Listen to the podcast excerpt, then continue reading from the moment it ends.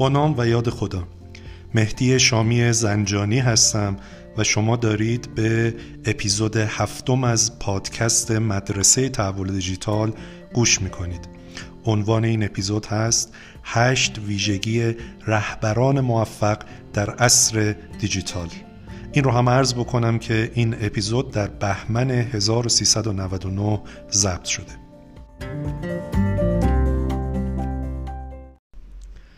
اخیرا یک گزارش پژوهشی از MIT Sloan Management Review دیدم که با همکاری شرکت مطرح Cognizant تهیه شده بود و البته تاریخ انتشارش ژانویه 2021 نکته جالب برام این بود که گزارش با این جمله آغاز شده بود.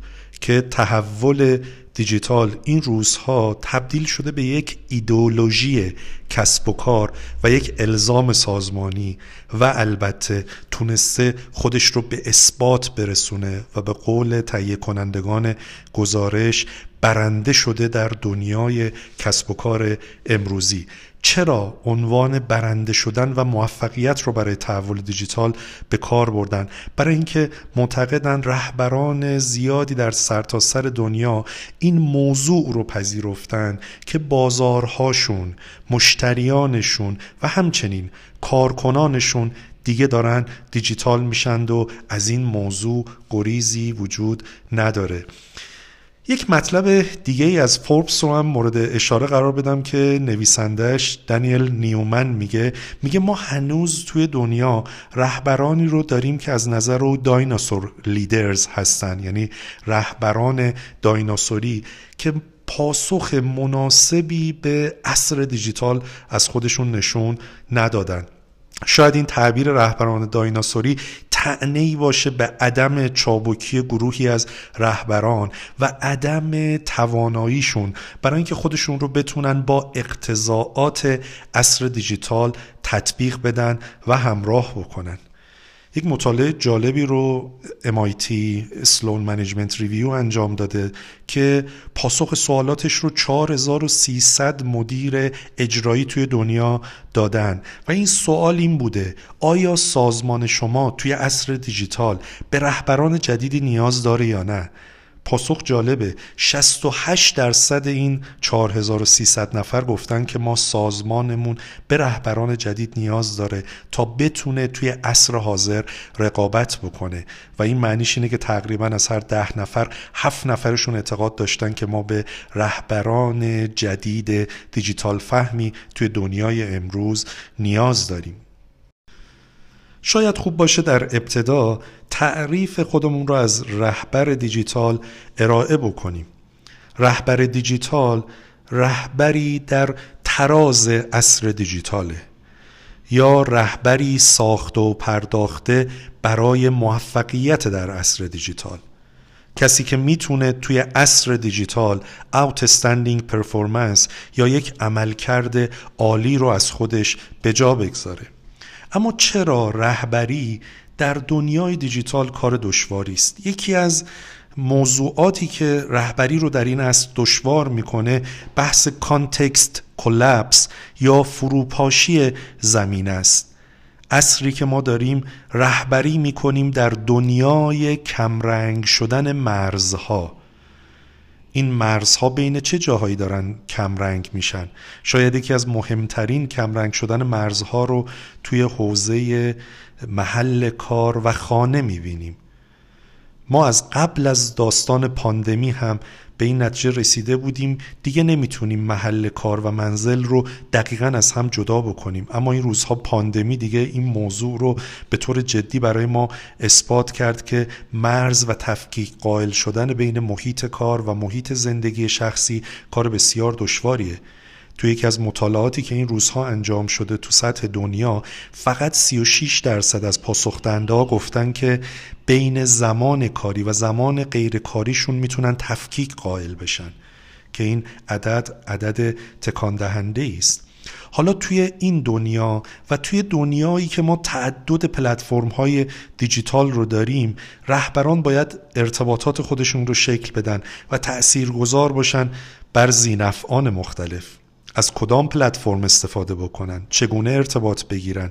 چه قوانینی رو برای محیط کار قرار بدن؟ و به نوعی چگونه اثرگذاری خودشون رو انجام بدن؟ موضوعی که کار رهبری دیجیتال و رهبری در عصر دیجیتال رو بسیار دشوار می‌کنه. به دلیل همین دشواری هست. برای اینکه تو این عصر بخوایم موفق باشیم رهبران باید در ابتدا خودشون رو متحول بکنن. و در نتیجه لازمه که مهارت‌های جدیدی رو به خودشون بیافزایند و سعی بکنن ویژگی‌هایی رو توی رهبری خودشون نشون بدن. توی این ارائه من قصد دارم شما رو با هشت ویژگی عمده رهبران دیجیتال آشنا بکنم که از بررسی منابع و وایت پیپرهای مختلف اینها گرته برداری شده و به شما معرفی خواهد شد.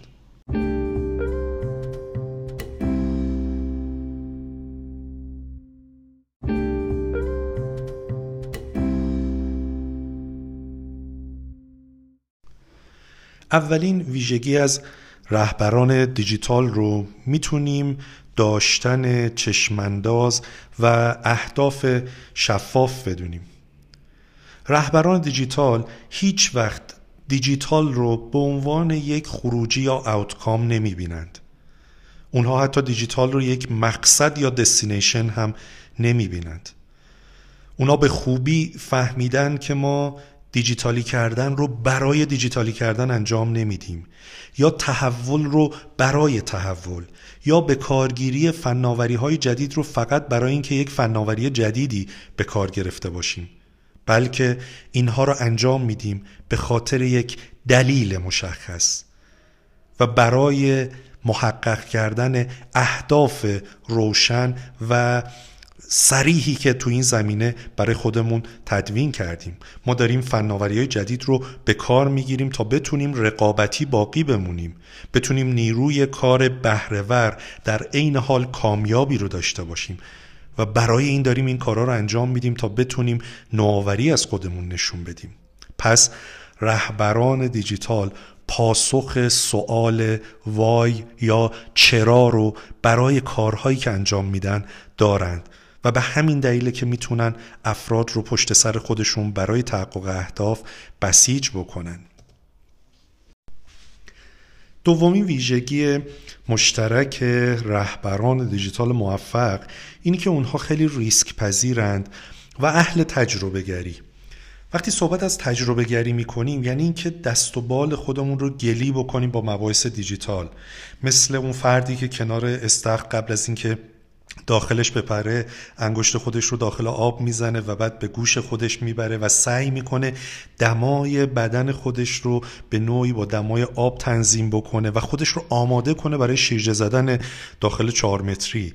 برای اینکه تو چهار متری دیجیتال شیرجه بزنیم نیازمند به تجربه گری داریم. نیازمند این هستیم که توی نقطه کم عمق استخر دست و پا بزنیم. خیس بشیم و آماده بشیم برای اینکه اون شنای اصلی خودمون رو انجام بدیم. مطالعه دوباره داره MIT Sloan Management Review که به اونجا به این نتیجه رسیده که experimentation یا تجربه گری بزرگترین چالش سازمان هاست در تحول دیجیتال و در اینکه بتونن خودشون رو به صورت دیجیتالی رشد بدن و رو به جلو ببرن. پس نکته بسیار مهمیه که ما رهبرانی داشته باشیم که این مسیر رو بتونن جوری تسهیل کنن تا کارکنان و واحدها توی یک محیط باز بتونن دست بزنن به تجربه گری و با تجربه گری به سمت دیجیتالی شدن حرکت بکنن. یه نکته مهمی که در مورد رهبران دیجیتال وجود داره اینی که اونها اپورچونیستند به نوعی می‌تونیم بگیم فرصت جو هستند و فوروارد تینکینگ دارن تفکر رو به جلو دارن جلوتر رو می‌بینن به دنبال فرصت ها هستن و البته از ناکامی و نتیجه نگرفتن هم نمیترسن. به این دلیل که هیچ نوآوری نیست که به شما بگه بدون ناکامی تونسته به موفقیت برسه. پس رهبران تو این عرصه باید طبیعتا شرایط رو برای کارکنان فراهم بکنن تا نوآوری بکنن موفقیت ها رو تشویق بکنن. حتی ناکامی هایی که از دلش یادگیری بیرون اومده رو هم بتونن تشویق بکنن. و نکته آخر توی این ویژگی این که رهبران دیجیتال لازم نیست همیشه invention داشته باشن و چرخ رو از نو اختراع بکنن بلکه رهبران دیجیتال هوشمند گاهی هوشمندانه کپی می‌کنند. برای اینکه لازم نیست همه چیز رو ما به صورت نوآورانه ای ارائه بکنیم. پس باید انتخاب بکنیم انرژیمون رو کجا بذاریم برای نوآوری و کجا بریم به سمت اینکه از تلاش های خوبی که سایرین انجام دادن بهره ببریم و برای سازمان ارزش حداکثری رو به بار بیاریم. سومین ویژگی این که رهبران دیجیتال چابک و اجایل هستند. شاید مهمترین دلیلش اینه که سرعت یکی از مهمترین ویژگی های عصر دیجیتاله. و ما باید چابکی رو به عنوان قابلیت یادگیری و رشد و توسعه iterative یا به صورت تکراری داشته باشیم تا بتونیم محصولات و خدمات خودمون رو به بازار ارائه کنیم. شاید یکی از ویژگی که این روزا خیلی مورد استفاده قرار می‌گیره روی کرده فست فیله. روی کردی که به شما میگه به جای اینکه درگیر پرفکشنیزم یا کمالگرایی باشید به جای اون برید به سمت اینکه افکتیوتر باشید و سریعتر محصولات و خدماتی رو به بازار ارائه بکنید. و اینجا جایی است که سرعت اجرا مهمتر از کامل بودن اجرا و محصول و خدمتیه که شما ارائه می‌کنید. اینجاست که واژه good enough سر و کلش پیدا میشه. جایی که ما به MVP اعتقاد پیدا می‌کنیم minimum viable product یعنی اعتقاد پیدا می‌کنیم که هر محصول و خدمتی release هایی دارد نسخه هایی دارد. و تو هر نسخه باید بتونه بخشی از نیازمندی ها رو مرتفع بکنه و ما یک باره محصول ارائه نمی کنیم بلکه داریم توی ایتریشن یا تکرارهای مختلف که تو هر تکراری پلن دو چک اکت داره اتفاق میفته محصول خودمون رو یک لایه ارتقا میدیم و همه اینها در زیل تفکر اجایل میگنجه که رهبران امروز به شدت بهش نیاز دارن. ویژگی چهارم رهبران دیجیتال موفق اینه که اونها collaboration یا همکاری رو فراتر از silo ها و کارکردهای سازمان شکل میدن. اونا تونستن یک همکاری و مشارکت میان وظیفه‌ای و میان کارکردی رو توی سازمان به وجود بیارن. DMI یا مؤسسه بازاریابی دیجیتال اعتقاد داره که توی سال اخیر توی لیست 500 تایی شرکت های برتر دنیا یا فورچون 500 31 بیلیون دلار به خاطر ناکامی در مدیریت دانش از دست رفته.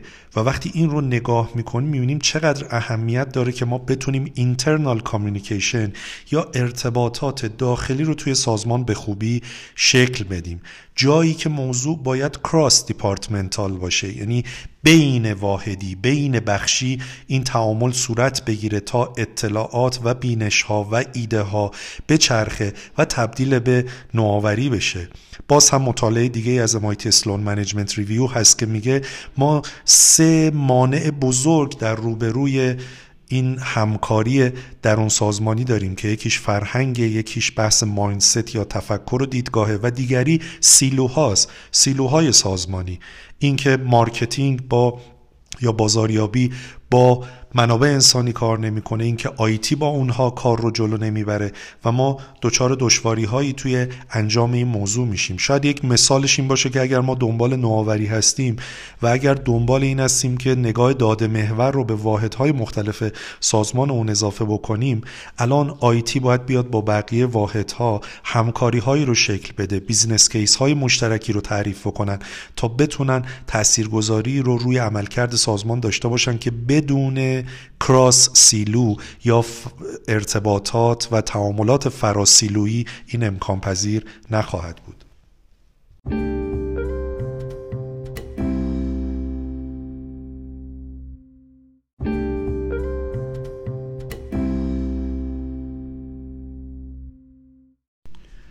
پنجمین ویژگی از رهبران موفق در عصر دیجیتال اینه که اونها برای شبکه سازی و پارتنرشیپ و شراکت تلاش می‌کنن و انرژی خوبی رو برای این موضوع صرف می‌کنن. یکی از دلایلش اینه که اونها به خوبی ارزش شبکه سازی رو در دنیای امروز متوجه شدن.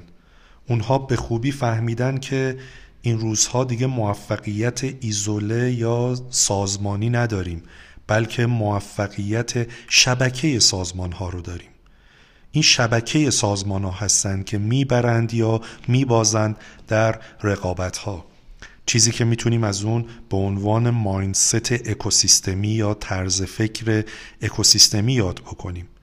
این طرز فکر به ما میگه که در آینده نزدیک شما یا در زیست بوم و اکوسیستمی که خودتون ساختید دارید کار می‌کنید. یا در اکوسیستمی که کس دیگری ساخته دارید کار می‌کنید یا اینکه وجود خارجی ندارید.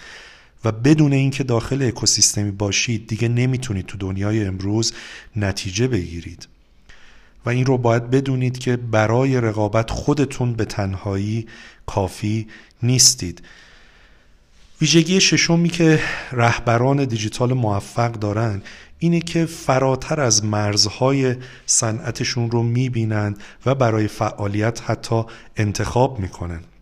اونها در این دام نمیافتند که فقط از منظر و لنز صنعت خودشون این روزها به رقابت نگاه بکنن. اونها می‌دونن که جایانتا و قولهای دیجیتال بزرگی مثل فیسبوک، آمازون، گوگل کسایی هستند که متمرکز فقط روی یک صنعت خاصی نشدن. و بیشتر از اون که روی یک صنعت خاص متمرکز باشن روی رفع نیاز مشتریان متمرکزن و این مشتری و نیازش می‌تونه توی صنایع مختلفی باشه که توسط قابلیت های ما امکان پاسخگویی به نیازش وجود داشته باشه. هفتمین ویژگی رهبران دیجیتال اینه که اونها استعدادهای لازم برای تحول رو جذب می‌کنن و در درون سازمانشون رشد میدن. به نوعی اونها می‌دونن بدون تأمین استعدادهای لازم برای تحول یک تحول توی سازمان محکوم به شکست خواهد بود. اونها دو استراتژی عمده دارن. یکی بحث جذب و دیگری بحث توسعه. تو حوزه جذب هد هانتینگ که اونا فراتر از مرزهای صنعتشون اتفاق میفته و اعتقاد دارن که استعداد دیجیتال رو حتی باید از صنایع دیگه برش داشت و ورد تو صنعت خود مشغولش کرد. و البته اونها می‌دونن وقتی ما داریم استعدادهای دیجیتال رو توی سازمانمون و شرکتمون توسعه میدیم فقط نباید روی مهارتهای سخت و آشنایی با فناوری دیجیتال تمرکز کنیم بلکه به همون اندازه یا حتی بیشتر مهمه که ما بتونیم مهارت‌های نرم یا soft skills رو که مجموعه ای از انواع تفکر و مهارت‌های ارتباطی و کار تیمی و رویکردهای حوزه تحول هست رو به اونها بیافزاییم تا استعدادهای عالی رو برای نتیجه گیری داشته باشیم. و به عنوان هشتمین و آخرین ویژگی از رهبران دیجیتال موفق اینه که اونها lifelong learner ن. یادگیرانی هستند که از گهواره تا گور میکوشند تا خودشون رو رشد بدن و ارتقا بدن. درسته ممکنه بفرمایید همه رهبران باید اینجور باشن اما حوزه دیجیتال به دلیل تحولات بالا پیچیدگی بالا و نرخ منسوخ شدن بالای دانش درش نیازمند این هستیم که رهبرانش هرچه سریعتر خودشون رو up to date بکنن و خودشون رو و دانششون رو ارتقا بدن برای همین واژه reskill کردن یا باز مهارت آموزی بسیار تو دنیای دیجیتال اهمیت داره. یا آمار 2021 خدمتون عرض بکنم که مربوط به همون مطالعه MIT Sloan Management Review هست. یه بررسی انجام دادن. کارکنان سازمان ها 93 درصد از کسایی که مورد مطالعه قرار گرفتن پاسخ دادن که اینکه اگر کسی دانش و آگاهی دیجیتال داشته باشه کارش رو تو دنیای امروز می‌تونه بهتر انجام بده. وقتی کارکنان 93 درصدشون به یک همچین این سایتی رسیدن رهبران که باید به طریق اولا خودشون رو تو این موضوع اول بدونن و بتونن خودشون رو رشد و توسعه بدن. پس ما انتظار داریم رهبران دیجیتال از خودشون یک میل بالایی رو برای یادگیری نشون بدن و سعی بکنن قدم به قدم خودشون رو جلو ببرن و به نقطه‌ای برسونن که از پس راهبری و هدایت سازمانشون بر بیان و بهتر بتونن سازمان رو رو به جلو حرکت بدن.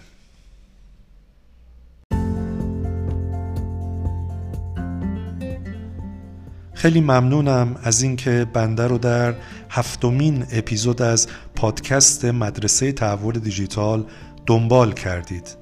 تا اپیزودی دیگر از این پادکست همه شما رو به خدای بزرگ میسپارم. خدا نگهدار.